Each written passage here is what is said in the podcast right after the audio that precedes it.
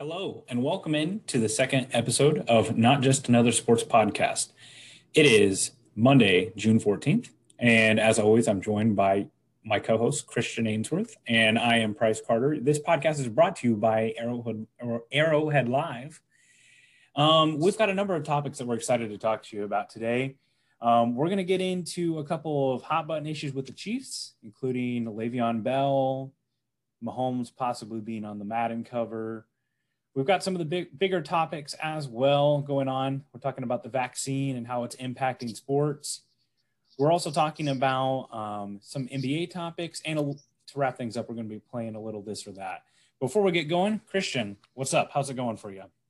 Doing good, man. Doing good. Uh, hasn't been the most uh, news-filled week as far as sports go, but I'm super into top talking about the topics we have this week. What about you, man? How you been? Uh, I've been good. You know, this weekend I took a little bit of time off. Um, went down. My wife's family is from the Lake of the Ozarks area. Um, sometimes it's good to go down there and just kind of play and pretend like I live the country life. So it was good. It was relaxing. Um, you know, ready to kind of just get through this next couple of weeks here and get to Chiefs camp and hopefully get up to St. Joe and watch them. Awesome, dude. Uh, you, so you want to get started? Get into this? Yeah. So you were talking about it being a slow news week, and I mean, I think whenever we are breaking down Instagram comments, I'm pretty sure that is the pinnacle of a slow news week for sports. But let's lead off with this. The Chiefs signed Le'Veon Bell midway through the season. Um, obviously, the Jets cut him and it was a signing that was heralded by many Chiefs fans and people alike. It was the move that was just going to put this offense over the top to be insane. And then Le'Veon Bell comments on an Instagram post, not even related to the Chiefs or him in general, saying something along the lines of, I'd rather retire than play for Andy Reid again. Your thoughts? Well, this isn't really that uh, out there of a thought but I'd say if you're the one player that has anything to bat, anything bad to say about Andy Reid, uh, it's probably you and not him, right? I mean, countless players, coaches in the league have worked with Andy, have uh, have you know been in a professional relationship with him, um, and I don't know of any other person to come out and say anything like that. Do you?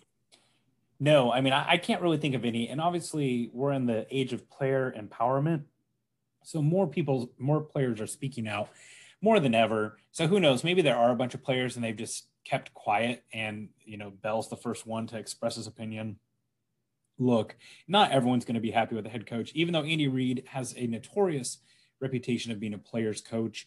I'm sure there are some. My my thing, my question about this Le'Veon Bell drama isn't really about the move itself or Bell the player. My thing is just this. I don't understand where he's coming from in the sense that he didn't get an opportunity. If you remember in the Broncos game, the second Broncos game, the Chiefs hosted, they wore red on red. Clyde Edwards-Helaire had like a stomach bug or something. They gave in that game, they gave Bell almost every single running back carry. He had tons of opportunity and he did nothing with it. I mean, I think he, I'll look it up real quick, but I think that he just had virtually nothing for yards per carry. And it seemed like every single time I saw the Chiefs try to throw the ball to him, he struggled with that as well. I can think of several times that he didn't get his head around, didn't catch the ball from Mahomes. Um, I remember there was like a fade route that they threw him in the end zone. he couldn't get his hands on. I mean, I, I guess my thing is I just don't know what what he has to complain about. It do I think that he got the perfect opportunity? You know, no, of course not. But also, he had to know that going in. He said he wanted to sign there to, to get a ring. That was like his big thing whenever he talked about it. And he came as close as any other team other than the Buccaneers to getting a ring. Well, I think going along the same lines of that is he knew what he I mean, you you put it perfectly. He knew what he was walking into. It, we had just drafted an uh, running back in the first round. Um, we also had a backfield that was, I mean, we were pretty happy with. Clyde Edwards-Helaire and, and Darrel Williams. Darrel Williams is no slouch. He, he, was coming in to fight for a position um, and to hopefully win a ring in the process. And I I don't see how he can say it was opportunity when it's been his lack of production for the past four years. I mean, if he was still the same running back he was uh, in the Steelers organization, he'd still be on the Jets. Like th- this is not a question of of opportunity. The opportunity was there. He just failed to capitalize on it. Yeah, and speaking of opportunity, that game against Denver, he had 11 attempts rushing for 40 yards, zero touchdowns. He was targeted three times. He caught two of the targets for a total of 15 yards. I mean, there's nothing in there that just screams give him the ball more. Now, I will say, I do think that they could have utilized him a little bit more. Um, there were games that he looked at times to be one of the hotter hands at running back, and then he magically was kind of work out. But also, Andy Reid always goes with a hot hand when it comes to running backs. That is nothing new. He got LeSean McCoy before, you know, you know, just like LeSean McCoy did. I, you know, I'm with you. I don't think that there's a whole lot that he has to complain about, and I don't think he's going to have to worry about retiring because I think the league is going to take care of it for him. Exactly, exactly. And man, I saw this stat somewhere. He he has over 400 over 400 carries in his career. And and once you start getting up there with with those carries, not 400 carries. I believe no, that's not the stat I was okay, my bad. Uh, we were uh I was thinking about the stat where he hasn't had a rushing attempt or 20 yards per rush attempt. That's not it either. Man, I just don't know what to say right no, now. I think I think what I think what you're saying is it's been over 400 attempts. He's rushed over 400 attempts without 20 a 20 yard rush. Yes, um, that's um, yeah. it. That's it exactly. Yeah, I remember that. I remember that going around whenever the Chiefs acquired him. And I mean, last thing I'm going to say about it, and then we can move on because Le'Veon Bell does not deserve this much of our time. But people, I see people revisionist history. We do this a lot of times with sports takes the Le'Veon Bell signing was still a great signing for the Chiefs. Did it work out? Was he phenomenal? Did he put the offense over the top? Not really. No. He had moments of good. He did score a couple of touchdowns. He, you know, could pass block, but it cost the Chiefs virtually nothing. They didn't give a pickup for him. He was a like league minimum player because he was still getting paid from from the Jets. It was a great signing. It just didn't work out. You know, I, I don't think that Chiefs fans have other than being bitter about him talking bad about Andy Reid, I don't think Chiefs fans have anything to gripe about. The signing was fine. It just didn't work out.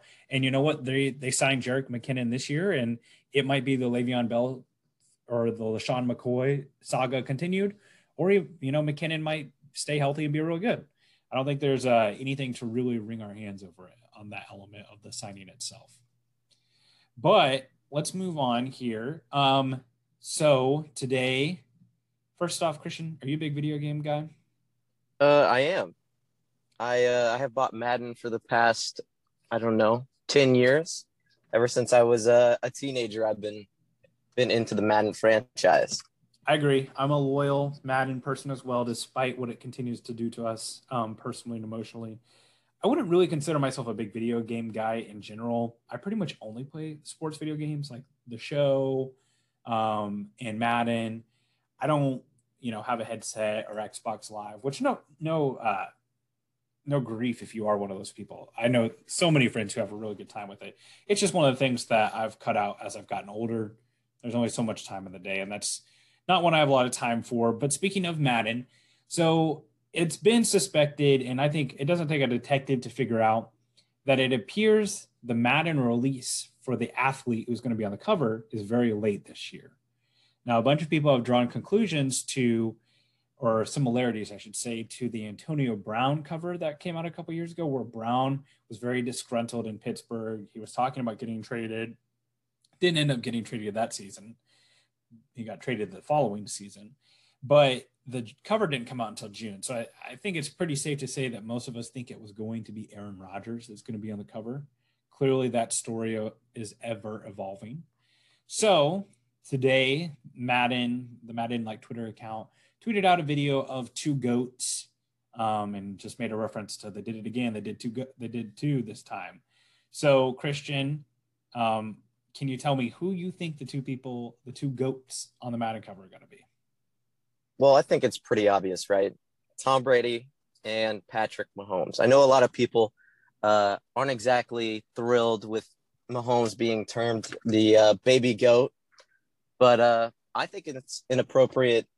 I think it's an appropriate title. He's done so much in such a short career. Um, I I think he's deserving of it. What about you? Well, here's my thing. I actually hate this for the Mahomes brand. Here's the reason why. When Mahomes was drafted, he was, I mean, people called him a bust. He was going to be, you know, oh my gosh, the Chiefs, they, you know, his footwork is awful. It's just a terrible draft pick. Obviously, we don't need to dive into freezing cold takes to see that that was incorrect. But somehow Mahomes has gone from, you know, the third or fourth quarterback off the board in his draft by most draft analysts um, evaluation to now he's on the same tier as Tom Brady. And I don't really care for that because it's setting him up for something that he cannot achieve. It's it's honestly becoming a little bit LeBron MJ, and that's that's not fair at all to Mahomes. Look, if Mahomes wins another Super Bowl and another MVP, he will have like a top 5% career of NFL, top 1% career, career of NFL players and quarterbacks. Surefire Hall of Famer. And, you know, Eli Manning's going to be a Hall of Famer. He's got two Super Bowls and zero MVPs. But calling him baby goat, while it is cute, it's it's just setting him up for failure. People will always look at that title and say, well, you know, he never lived up to the the Brady hype or whatever. Making the comparison like the player comp for Patrick Mahomes being the most successful quarterback of all time, I just hate that that's being put on him. And also, I understand it. I feel this way about other players. The league loves Mahomes. They want Mahomes to be a star because they know stars shine brightest and that brings people in. But for the people who feel like Mahomes is already shoved down their throat, for him to be on his second cover in like what, 3 years, people are going to people are going to be agitated about that. I don't really care because, you know, it's our time to shine as Chiefs fans. We've endured so long without a star quarterback that I don't really feel that bad on my end, but I do hate it for his brand just because I feel like He's got a bunch, even more expectations. He's being put on a cover with Tom Brady, and people are going to get a little fatigue, and that's that's okay. I don't mind that they get fatigue, but ultimately, I more than anything, why do they have to put more quarterbacks on it, man? Like if they're going to put a quarterback on it, do Josh Allen. You know, he had a good season, or do a defensive player. Who was the last defensive player on the Madden cover? Can, can you think of one? Uh, Ray Lewis, maybe and I think I think that was been, a I think a while back. Wasn't Stephon Gilmore on a couple years ago? I can't oh remember. yeah, that's probably right. That's yeah, probably right. Hold on, let's look. But I mean, either way, like put TJ Watt on there. Like TJ Watt's awesome. They love, you know. Okay, Richard Sherman was the last one, and that was Madden Richard 2015. Sherman. It's gone. Lamar Jackson, Patrick Mahomes, Antonio Brown, Tom Brady, Rob Gronkowski, and OBJ. You know, like Get yeah. Some de- get some defensive players on there. There's so many, you know, why isn't Aaron Donald's like the most dominant position player in the league? Like, why is he not on there? You know, he should completely, he's a 99 every year. He should completely be on it. Instead, we got to well, do two players that have both been on it in the last five years. Well, here's where our opinions sort of split apart here. It's an offensive minded game. I mean, you know, the, the term defense win champ, wins championships rings true with my father. Um, but but as a younger man, and you know, I look for excitement. I want I want the the best quarterback on the best team to be on the Madden cover. Um, and as far as branding goes, I love this for Mahomes' branding. Like Tom Brady, everyone has despised Tom Brady for I don't know the past ten years, probably longer. Um, and it's done wonders for his branding. I mean, people have been calling him the GOAT for the past four or five years. I think part of that is because he's always, he's always, I'm, I don't know, ESPN, uh, Sports Center, everything. They just they ram it down our throats every year about Tom Brady, and I think it's about time they did the same thing with Mahomes. Well, I don't. I don't think we've got to worry about that. I think. Uh, I think they will take care of that for us with Mahomes. I just, you know, to wrap up this topic, I, I, I agree with you that it is an offensive game and offensive stars matter. And football is one of the very few sports where players don't play both sides of the ball. So you don't really have to deal with that whenever it comes to baseball or any other sport. They can be a defensive and an offensive star simultaneously, while you know football doesn't exist like that. But I do, you know, I do think that putting Mahomes on that pedestal with Brady is a great idea. I think it's going to be awesome. I mean, I'm still going to buy the game and the cover, which I'm really just a clown for buying the game anyway because they adjust one thing every season and then don't correct glitches. But that's mm-hmm. for another day. Um, so well, before before we move on, I do no, want to touch yeah. on on one more of your points there. Um, you, you talk about Mahomes not being able to live up to the goat or the the legacy that Tom Brady has left. I, assume you mean that in terms of championships. Well, I mean, here's the thing. Part of I think probably one of the most underrated elements of the Tom Brady run was not the, the championships, but the sheer regular season dominance and the health. Tom Brady was incredibly healthy. You know, he had the ACL tear, and I'm sure he had many nagging injuries that did, you know, hamper him from season to season. But he's an incredibly healthy player because of the way he plays the game. I mean, and the way he takes care of his body. You know, I'm not sure whether we're talking Super Bowls, division championships, Pro Bowls, Pro All Pro seasons, whatever. At this time, you know, I think I think the biggest thing to see from Mahomes going forward in the next five years is the ability for him to massage his game from being the guy that makes those plays like we've seen him do time and time again, where he runs backwards and zigzags and spins around and throws the ball, to a player who can make more plays in the pocket and then use his feet when necessary, more like Aaron Rodgers does. This is all just to say that yes, I think it's a lofty expectation to say that Mahomes needs to at least win seven seven Super Bowls to enter the GOAT conversation or eight to top it. And I, I don't think that. You know, I think like, you know, you look at Peyton Manning's career, widely regarded as one of the best quarterbacks ever. He has two Super Bowls. Um, you know, so I, I see that, you know, I, I would love to see people compare him to Brees and Madden and or not Madden, Manning or any of those guys. Those guys are all epically great quarterbacks and just not seven rings. Okay, good. I, I just thought it would be uh, appropriate for you to to maybe clarify that because you know we we have a lot of talk. We we we've been talking about uh, the MJ and LeBron debate uh, before we started recording, and uh, MJ is regarded as the best player of all time, and and he doesn't have as many rings as Bill Russell, for instance. Yeah, so that, uh, that's a good point, and that's a that's a good counter. And I also think that like one of the more underrated things is that like there's a decent chance that Andy Reid is not Patrick Mahomes' coach forever. Now, obviously, Tom Brady chose for Bill Belichick to stop being his coach, but for a large majority of his almost his whole career, he's going to have what is widely regarded as one of the greatest coaches of all time, too. So that helps. You know, Andy Reid was walking around with a cane the other day at um, OTAs. You know, how long does Andy Reid have? Who knows what will come after him for Mahomes? So I, there's just, you know, a lot of question marks going forward. Clearly, we can't see into the future. I just, you know, whenever your expectation is to be compared to the greatest of all time, you're likely going to be disappointed. Yeah, I completely agree for sure. All right. Well, let's get into it. This is something that first off, this this podcast is called not just another sports podcast. The reason for that is is because we will touch other topics that are not sports. I am not Clay Travis. I am not going to ram politicism down your throat in order to make you agree with me. And I'm also not pandering to a group of people for political gain. I'm not going to fire off takes to rile up a certain group of people. I'm expressing my opinions as an individual. Christian's going to do the same. But the fact that this is even political is a statement of where we are today. Let's talk about the impact of the vaccine that is having on sports today. We are seeing an impact almost every single major sport. The one that I feel like I've heard the least about is basketball. The one I feel I've heard the most about is the NFL, no coincidence, and baseball. The COVID 19 vaccine is wildly available, readily available, and has been made available to all of these players in all of these sports.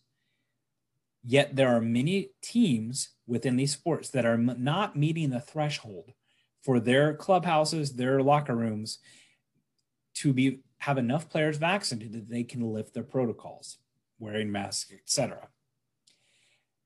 I think that this is a bigger story than people are making it out to be. We are all human. These teams, they are with each other every day. I think players are not telling the truth and being dishonest about one, the reason why they're not taking the vaccine, and two, how it impacts them in the locker room. People, you know, they they give you the they give you the coach talk. They say, "Oh, you know, it's my teammates, their body, their choice. You know, we're just gonna we're just focusing on the game."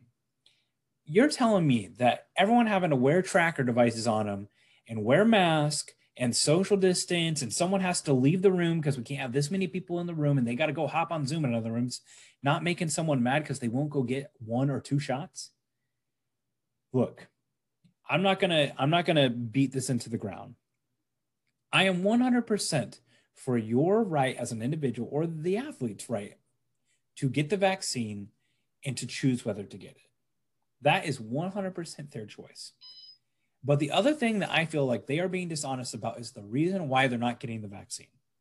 Just say you don't want to get it. Just say that you don't trust it. Just say that you don't you don't think that it's safe. Stop pretending Anthony Rizzo or um, Montez Sweat. Stop pretending that there hasn't been enough information out there because there has. There are ample amounts of information out there readily available to you as the player as to the impact of the vaccine. Look, man, just say you don't want to do it. We'll all move on and be better off for it. Because here's the thing I, I personally got the vaccine. I got the vaccine, one, because I'm young and healthy ish, that I know that if something's wrong with it, my body can probably take it. Two, I look at it like I know I need to go do the work so we can go get back to life the way it needs to be and Montez Sweat and Anthony Rizzo and player after player who said they're not going to get the vaccine. If you're going to choose to be that way, Josh Allen, be that way. But at least man up and say, I'm not going to get it because I don't trust it. Look, these athletes, they take tremendous care of their bodies. They have been told to consult the team doctor anytime they take cough syrup because it could have something in it that could be mistaken as performance enhancing. I understand the natural doubt of putting stuff into your body.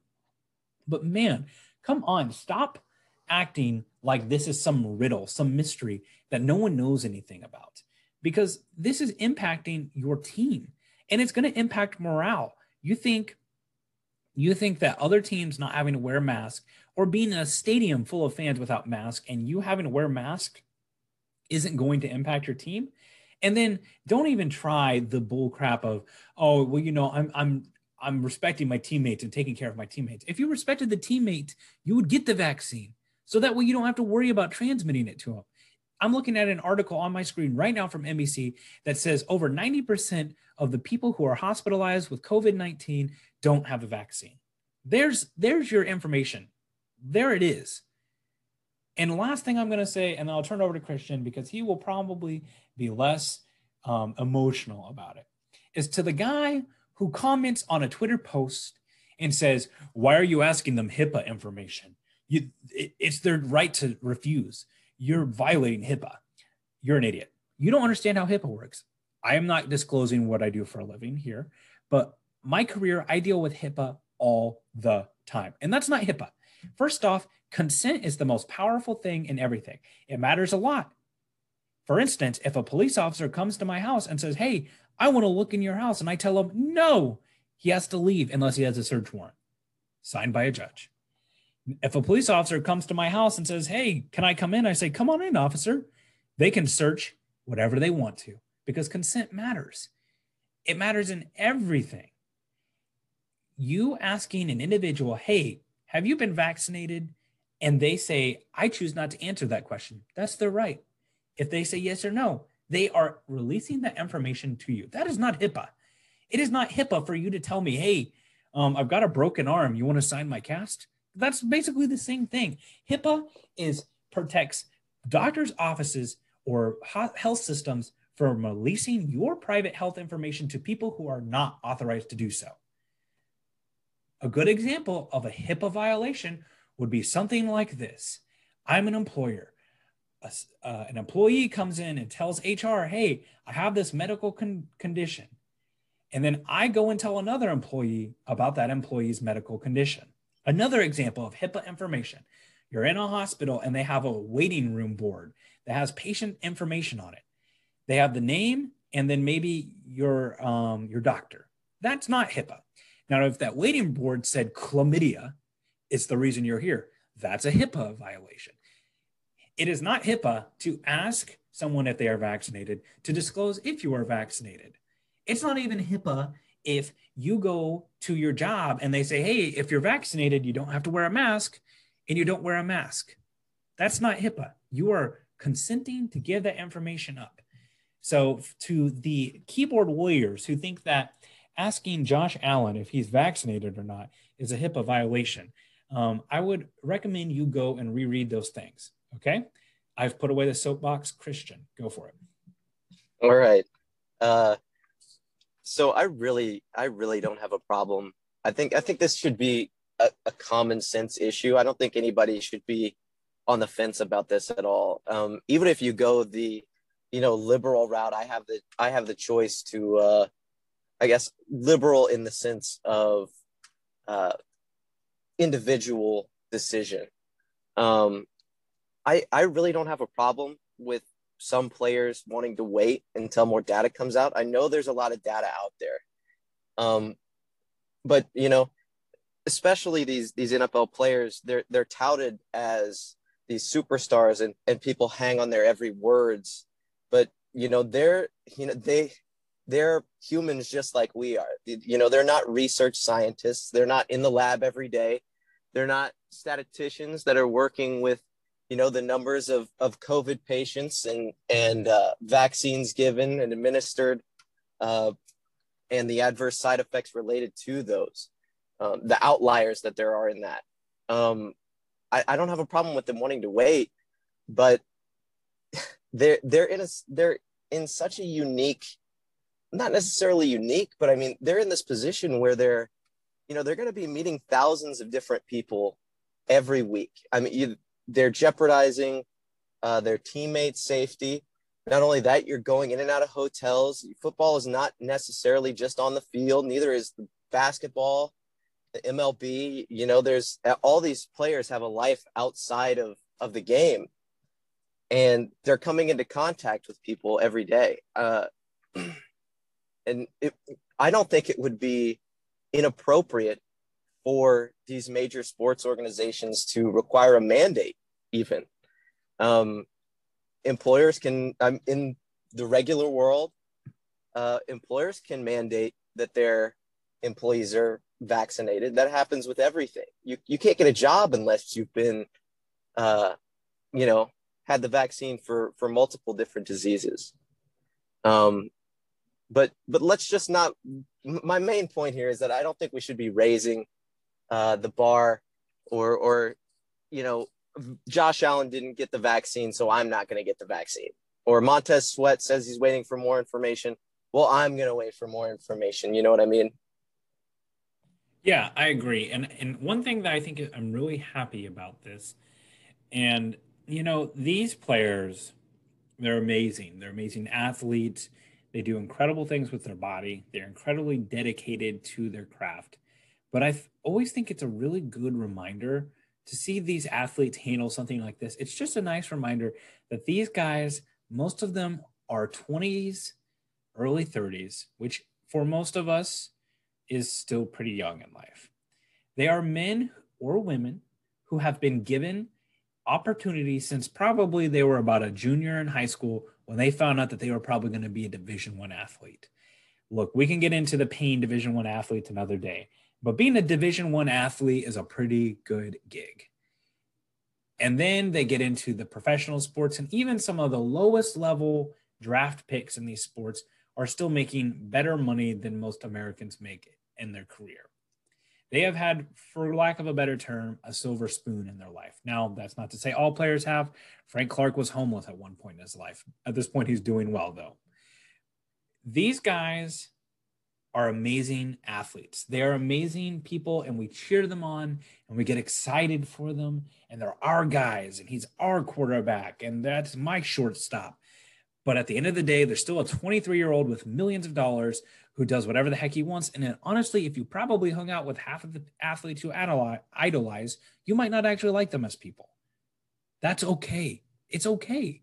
And I'm glad in some instances that we see that some of these athletes are kind of, um, I don't know, not the brightest crown in the box. And that's okay.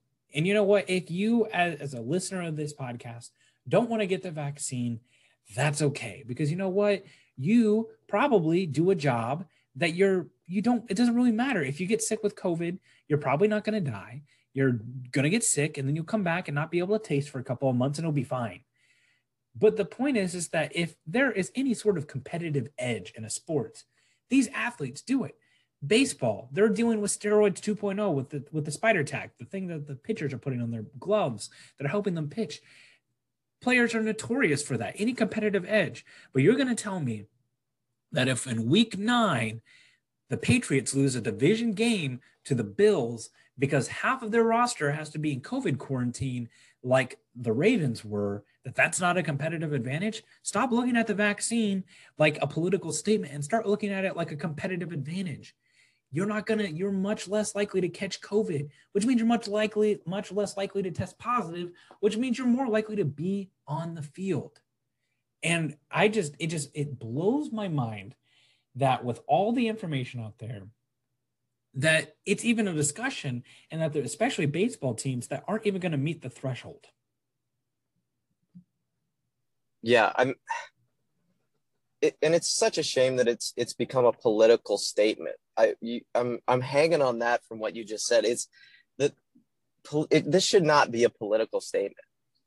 This is this is so far from that. It, it is a medical decision at you know at at its most it's it's a personal medical decision that affects the people around you. And and we don't need to be focusing on oh well i voted here so i have to do this or or you know i don't want people to think that i believe this because i'm not doing this it's it's all a tangled mess that you know i'm sure we could talk about for another 45 minutes last thing i'm going to say and then, and then we can move on to something more sportsy there going back to the there's not enough information right? So one of the I don't have a lot of vices in life, but I am an energy drink drinker. Um, they're delicious. I love them, and um, honestly, I drink way too much caffeine. But no one has ever given me a clinical breakdown of Monster Energy drink and the long-term effects it has on my health 5, 10, 15, or 20 years down the road. And yet, probably five to six times a week, I fire up one of those puppies at some point during the day. P.S. If you're gonna get monsters, just go to Costco or Sam's and buy the case of like 30. Don't nickel and dime a quick trip. But side, anyways, no one's ever told me that, and I still put it in my body much, much more than a little vial of vaccine. I'm not sure why all of a sudden you are horrified of this mRNA vaccine so much more than the things that you constantly put in your body every single day. Look, we're not telling you as a podcast you have to go get vaccinated. All we're telling you is that the information is there and it is resounding the results. There are people, and again, guys, read the story, not the headline. Someone tweeted a headline at me yesterday that there is a new heart condition being associated with people who have been vaccinated. That was the headline. So I read this and go, oh gosh, am I going to get a heart condition? Turns out men who are in their early 20s, 200 of them have developed a heart condition that was treated on site by the hospital. They were released, and 99% of them saw a full recovery with zero side effects. That is not what the headline led you to believe. Now, I'm not getting into fake news, real news, all that jazz. All I'm telling you is there is lots of data that supports that the vaccine is a smart thing to get. Be smart, do the right things, take care of your family. If you're sick, stay home and just read the story. Don't just read the headline. All right, let's move on to something a little less heavy. The NFC West. Is it the best division in football and who's going to win it, Christian? You know, that's that's a hard thing to say. I, I really like the NFC West this year. It's going to be an incredible battle to see who wins. Um, and they I mean, all things considered, they are they are one of the premier divisions in football. Um, I I've checked the uh, Vegas betting odds, and the Rams are the favorite at 175 plus 175, followed by the the 49ers, then the Seahawks, and the Cardinals last. Um, but for me, at least, this boils down to who has a good quarterback, and the Seahawks have the best quarterback in the division. So that that's who I'm picking. What about you? See, I, I was I'm actually going to agree with you there. I was thinking when you were reading this off that the wrong team is favored. Here's why. So I think that there is a, a lot of Rams love, and I think a lot of that goes to Matt Stafford. At this point, Matt Stafford is like that girl in a relationship with a bad guy you see the guy being a bad dude. You think he's a piece of trash. He's rude. He's hateful. He takes advantage of her, yada, yada, yada. So the poor girl's never done anything wrong. But underneath the covers, you might realize that there's, you know, this girl might not actually be perfect, that she might actually do some things that make this relationship toxic. Now, that's all coming back to say Matt Stafford is kind of that girl at this point. We all saw how dysfunctional the Lions were for generations and decades. And we just assume that Matt Stafford is a victim of the situation and that he is not a symptom of the disease. Matt Stafford is not perfect. Now, is he an upgrade over Jared Goff? Mm, slightly. I don't think that he's a huge, huge upgrade. Now, you could argue look, the Rams have been a quality team for the past three years with McVay. They don't need a huge upgrade. They just need slightly better and someone who can go and make the big play once in a while, because that is where Jared Goff struggles outside of context. When things break down, he can't make that Mahomes like play. And maybe Matt Stafford can make that one or two plays a game that puts them over the top. I can I can understand that. But I agree with you that the Seahawks are the team that I believe should be favored in this division. They added a lot of really nice kind of low key additions this season. They went and got a new offensive coordinator. They added Shane Waldron, who is more pass centric, but also utilizes that play action better. I think that they were very, very run heavy in the past couple of years. Now, here's the thing we've seen that Russell Wilson struggles when they just drop back and throw the ball all the time. But I think that Waldron's going to bring some more creativity to that offense, utilize play action, utilize motion more. Um, one of my favorite signings, they added Gerald Everett, which the tight end search in um, in Seattle has been never ending. They've tried all sorts of things. They, you know, they went and got the ghost of Greg Olsen, and then they went and got the carcass of Jimmy Graham, and I think Everett's a good addition. Metcalf is obviously still good. Tyler Lockett is one of the best two, you know, second or third wide receivers in the NFL. That's a good offense. And the defense we know can be coached up. I still unequivocally hate the Jamal Adams trade. Probably one of the worst trades we will see in the National Football League here in the past couple years. But I agree with you that the Rams should be favored. Now, let me ask you this or sorry, I agree with you that the Seahawks should be favored. Who is the next best team in that division? Is it the Rams? Is it the Cardinals or the 49ers? I, I think that really depends on how well Matt Stafford does in the Rams offense. I mean, to me, Matt Stafford, the trade Matt Stafford for Jared Goff was like pushing your all of your chips to casino and uh, into the middle of the table. Say I'm all in. This is a this is a trade. It's either going to have huge upside. Hey, I'm going to double my money. We're going to go to the Super Bowl again. It'll be great. Or Matt Stafford's going to start turning the ball over. He's not going to click in the offense. And oh, I just lost all my money. I, I mean that's that's really what it boils down to for the for the Rams. I really really like the Cardinals. I think they've done. I think they have executed some exemplary moves not only in this offseason, but the past one. We don't even have to talk about the DeAndre Hopkins fleece and how they got him for basically nothing.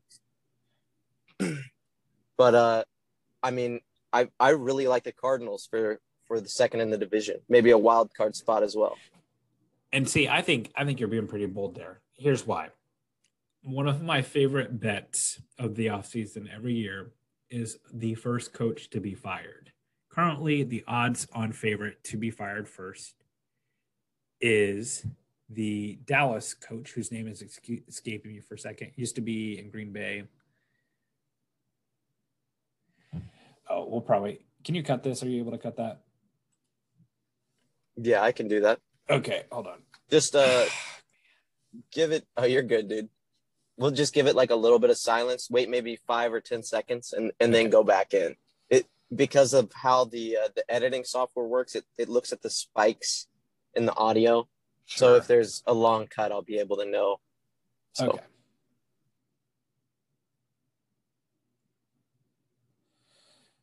So I your Cardinals take is pretty bold, honestly. And here's here's the reason why. One of my favorite bets every year to look at is the odds-on favorite to be the first head coach fired. Currently, right now, it is Mike McCarthy, which I think is completely wrong. I truthfully think that the odds-on favorite, the coach that I could see getting fired first is Cliff King- Kingsbury. Here's why. Cliff, not a good tactician. If you've watched a Cardinals game, whether they're in prime time or not, Cliff struggles with in-game decisions. He's one of the worst about deciding on when to go for it on fourth down.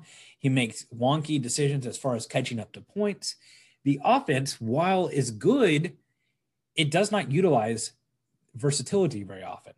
DeAndre Hopkins lined up in the slot like three times last year.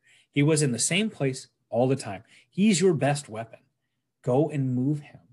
They are more run heavy than they should be. And I mean, honestly, we don't need to get into the Cliff Kingsbury thing too much, but he frankly didn't really deserve a head coaching position whenever he got it. He's got a great jawline. I agree. He is very handsome, but not particularly great as a head coach. I frankly could see the Cardinals bottoming out. I don't see them going like four and tw- or four and thirteen or something like that, doing awful. But I definitely see them as more likely to be last than more likely to be second. I think that the defense, while it does, you know, they added JJ Watt, they added, they drafted another linebacker. I think that their players will, you know, they have pieces on that defense that will improve. But I can completely see, you know, if Kyler Murray doesn't take the next step, the offense is not going the way that it's expected to, that in the middle of the season they move on from him because he's just disappointed. You know, Isaiah Simmons, he was taken to be this ultra hybrid linebacker, and he's kind of struggled to show it so far. So for me, the second best team in the division is the Rams. I almost want to put the 49ers here. I just can't quite yet because so much of the 49ers projection is based off of what you think that Trey Lance is going to be. While I think that Trey Lance could be great, and especially adding the mobility that he has, he was the quarterback I was the most skeptical of in the draft. There's at least a body of work for him. He's played like 20 snaps his whole college career when he wasn't leading, and that does matter. So for me, it's got to be the Rams. Um, I think the biggest question with the Rams is going to be how that defense does. Defense is one of the most volatile things in the NFL. It almost never happens that the best defense in one season is the best defense the next season. A couple years ago was the Bears. Then it was the Steelers. And then it was the Rams last year. That defense is going to regress. It is just, it is going to happen. So if that defense isn't as great, the offense needs to be better. And then um, I guess it comes down to the Cardinals or 49ers. Where are you at, Christian? Who's third? See, I would I would put the Rams third and then the 49ers last. And and the only reason I would say that um, is because Trey Lance has had no experience. Like you you the quarterback room is up in the air.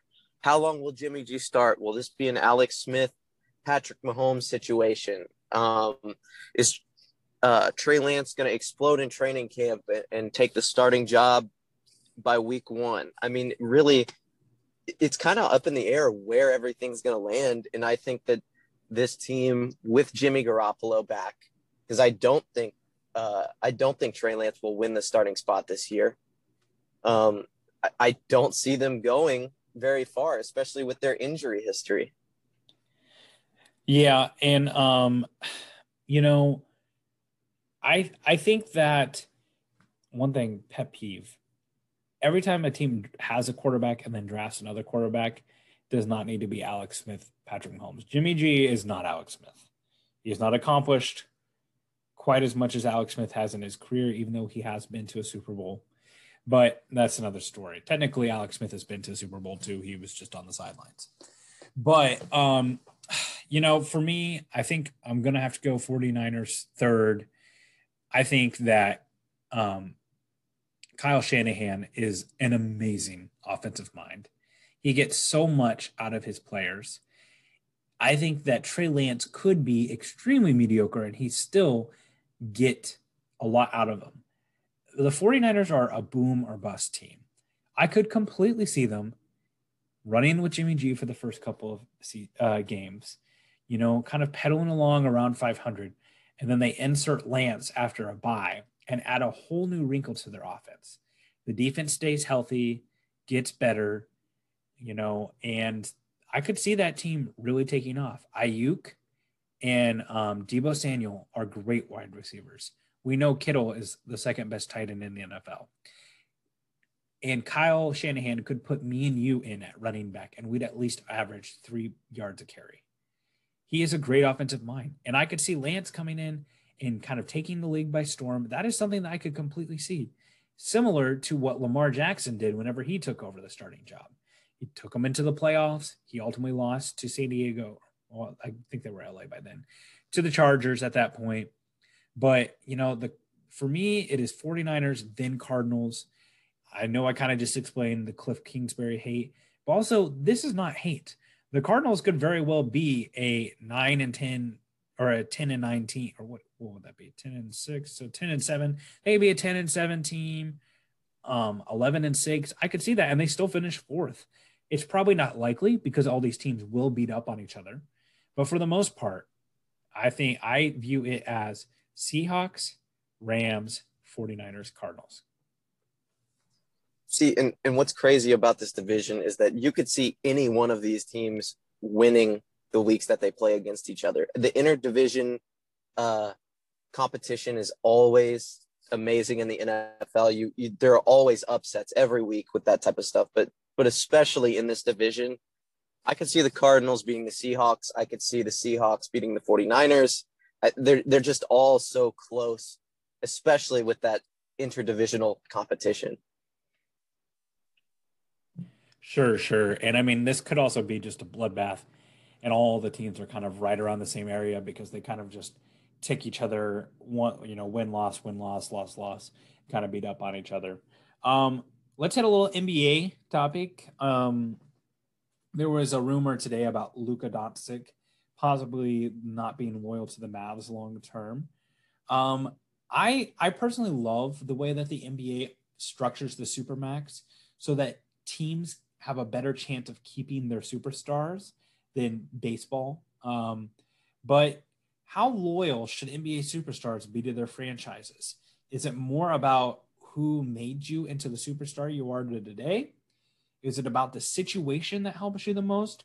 Or is it where it gives you the best chance to win a ring? Christian, what do you think? So the NBA has, for the longest time, been an individual sport. And, and of course, all sports are teams oriented sports, but the NBA in general, superstars run the league. Uh, LeBron, anywhere he goes, they're going to go to a championship. Like that, that's just the way that it is. Um, and you see stars with with all of the power and all of them, and mostly the power to be mobile. Um, you saw Anthony Davis get traded because he wanted to trade, not because the Pelicans wanted to trade him. Um, you see Kawhi and Paul George, or not Kawhi, but Paul George being traded uh, from OKC to the Clippers. That was 100% Paul George's decision. Um, and, and you say the Supermax is structured to keep players uh, with the team, but with this Luka Don- Doncic, I can't even say his last name. With the oh, Luka, okay. uh, with the uh, with the Luca drama that's been happening now, he could very well sign the supermax and then force his way out of Dallas. Um, which honestly, if we're talking all things considered, might be the best thing for his legacy. Kristaps Porzingis was non-existent this postseason. He might as well. I mean, he's seven foot for what? You know, barely put up ten points a game. Right, and I, I really like the point that you made.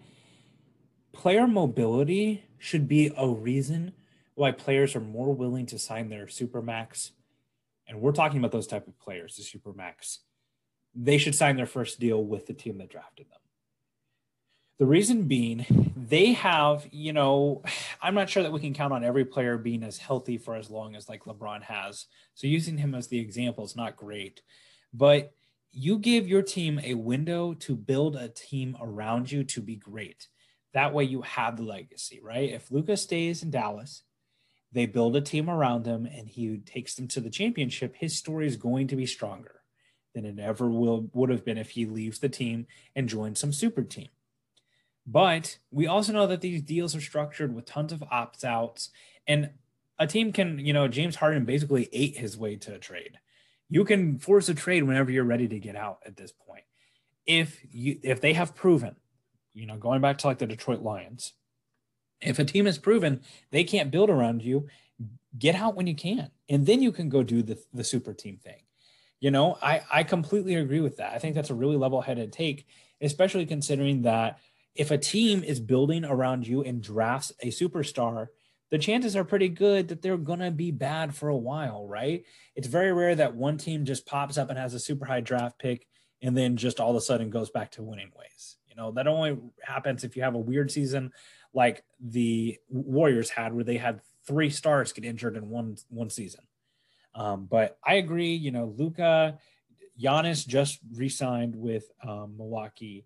Uh, he's you know Luka's kind of the next one. Devin Booker will be up soon for that super max as well. Um, but I completely agree, and it's strong for their brand as well.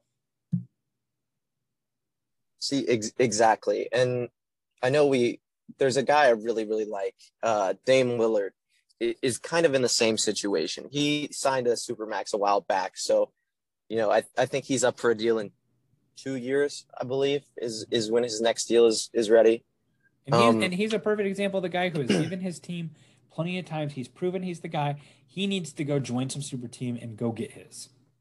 Exactly. And you talked about it affecting legacy, joining a super team. I really don't think so. Uh, we we never. I mean, unless you're bringing up the LeBron MJ debate, uh, LeBron to Miami. I don't think anybody hates LeBron going to Miami, and and all things considered, I don't think Dame is the is the same player as LeBron or is that dominant as LeBron was when he left Cleveland. But what else can he do? He he's done nothing but but be the best player on the court for most of the series he's been in, and they can't get him a reliable number two. Same with Luka. I mean, granted he's a he's a lot younger than LeBron was whenever he uh, he left Cleveland. Um, but what what nobody wants to go to Dallas. He, he, I think he has to leave if he wants to get a chip. Yeah, I think I think that's probably true. Now, I like I said, I, I feel like if you are a player who is like trying to get your way out of town as soon as you are up for your deal, I, am not sure that that's ever going to be a good a good scene for you. Um, you know, AD was almost like that with him getting out of uh, New Orleans.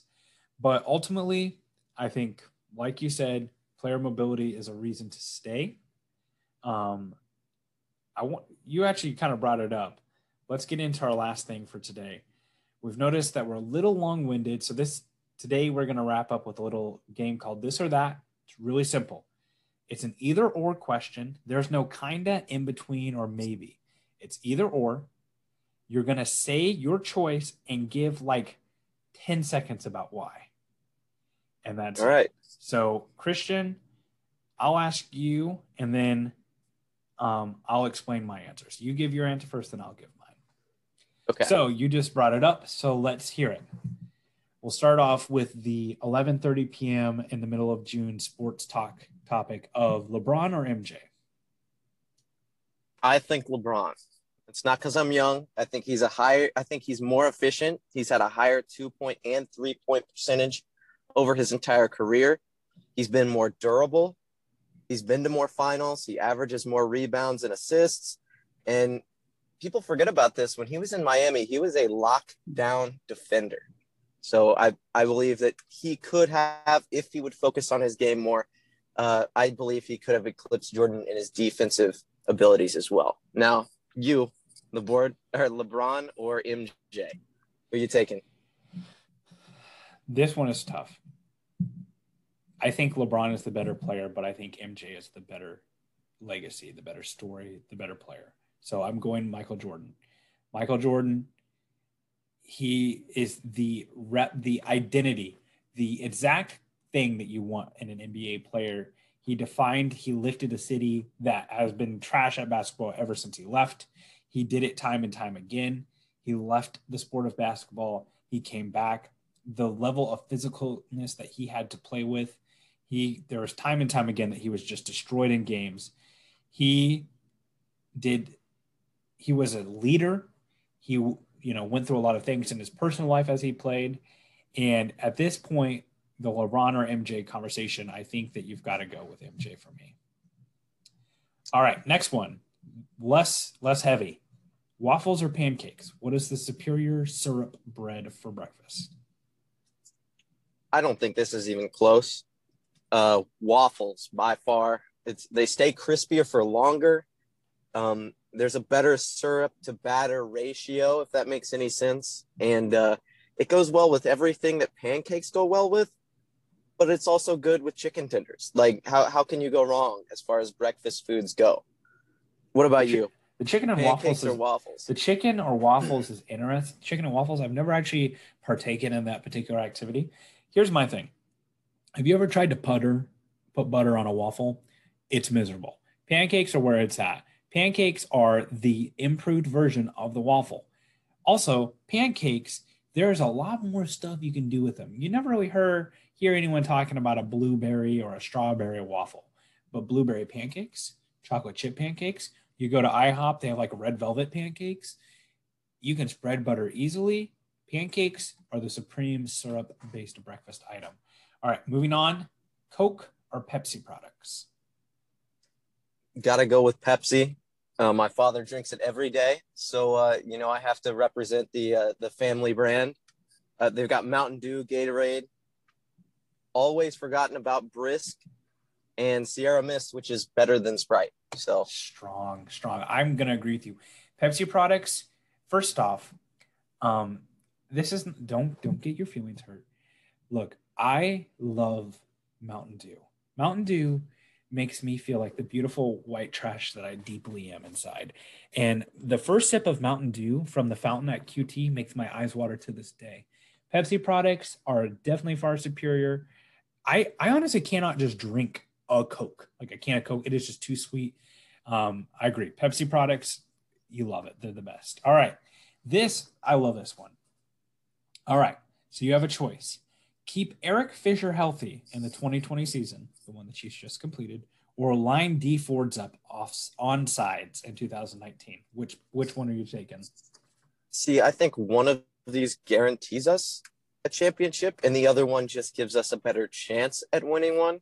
I think Dee Ford uh, being not offsides is, is the way you should go. I mean, that Rams team, I don't think, I know our defense wasn't very good that year, but I think it could have even stopped the Rams offense in that, uh, in that Super Bowl. They were abysmal and they, I think they scored three points in the entire Super Bowl. Um, I think we come in there and we light up that defense and put 40 on them. You know, I think I think you're right.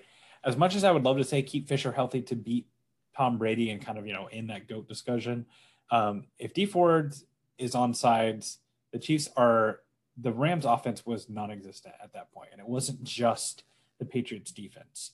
So I'm gonna go Dee Ford lines up on sides. Next, you can add one player to the Chief. You can add the you can add Aaron Donald to the Chiefs or Mike Trout on the Royals. Who you taking? Well, we are Arrowhead. We are sponsored by Arrowhead Live. Um, so I'm gonna have to stick with uh, AD on the Chiefs. Look, one of the biggest things that we didn't have last year was a uh, a comparable pass rush to some of the teams that we faced. Aaron Donald comes in and solves that problem. Aaron Donald, you you cannot double team Aaron Donald and Chris Jones and expect not to get flattened on the outside. you you line them both up on the same side because Chris Jones can play defensive end as well. And uh, I don't know. I'd I'd hate to be the fullback or running back that has to come over and help pass protect because you're getting thrown in the dirt about as fast as the ball is snapped. What about you? Mike Trout on the Royals. While Aaron Donald is an incredible talent, the level of impact he has on a game can still be very little. Mike Trout plays fantastic defense. He truly might be one of the top three players to ever play the sport of baseball when it's all said and done. Put him in center field in Kauffman. He is a stalwart of the lineup for the next 10 years or whatever.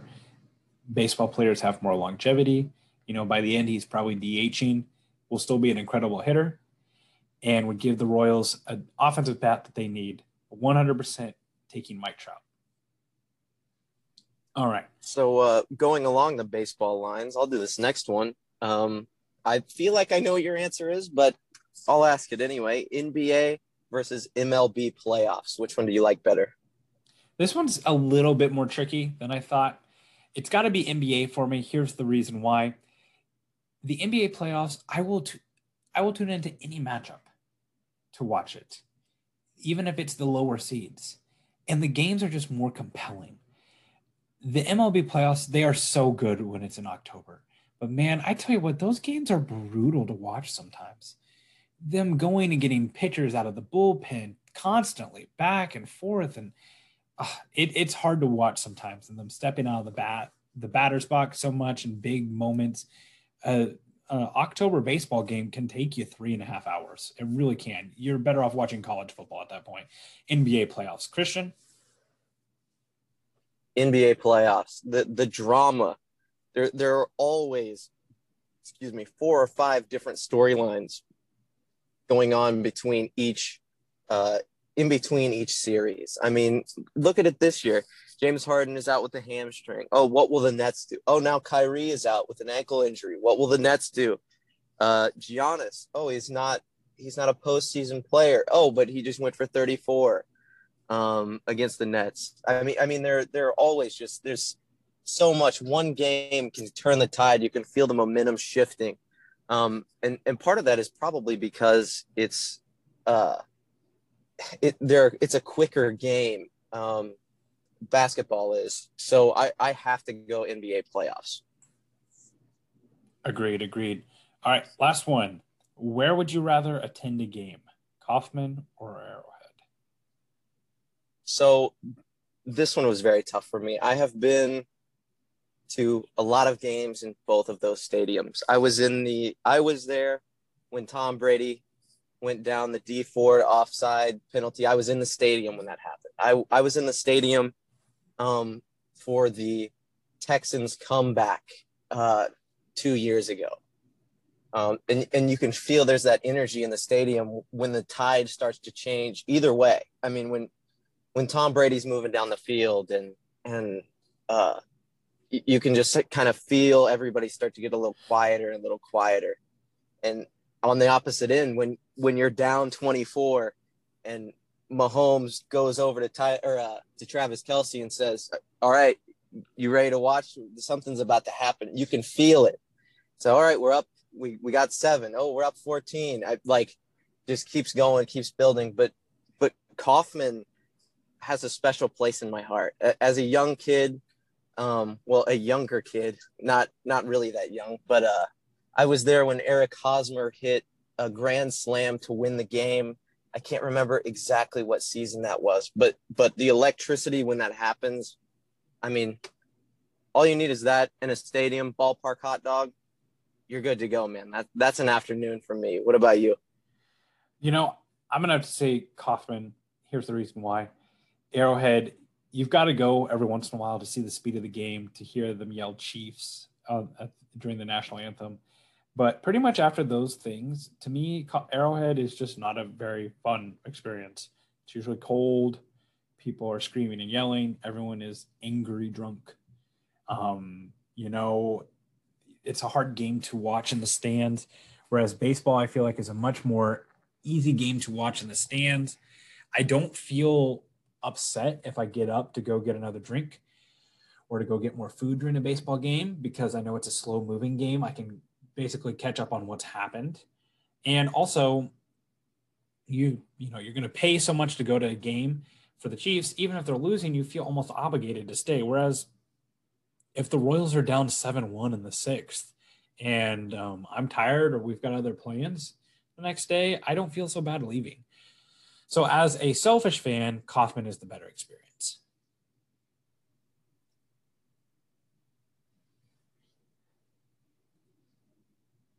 All right. All right. I think that uh I think, I think that, that, about takes us out for the Yeah, for the I think day. that that wraps us up. Um we appreciate you guys listening. Um if you guys have any comments or questions or anything like that that you would like to see us add to the podcast, let us know. Obviously this is a fan-driven industry and a fan-driven podcast. Um, you can follow me at Price A Carter on Twitter. Uh, this week I'm going to have a story going up. Last week I wrote about the three most underrated Chiefs on the roster headed into 2021. This week, I'm going to be writing about the three most overrated. So make sure you comment angrily on that post, like everyone will. Christian, how about you?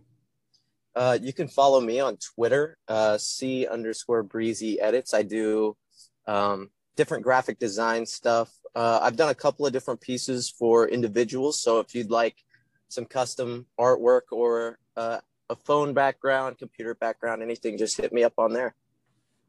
Awesome. Well, guys, be well, make good choices, and uh, we'll see you next week. Thanks for stopping by. Yep. See you guys.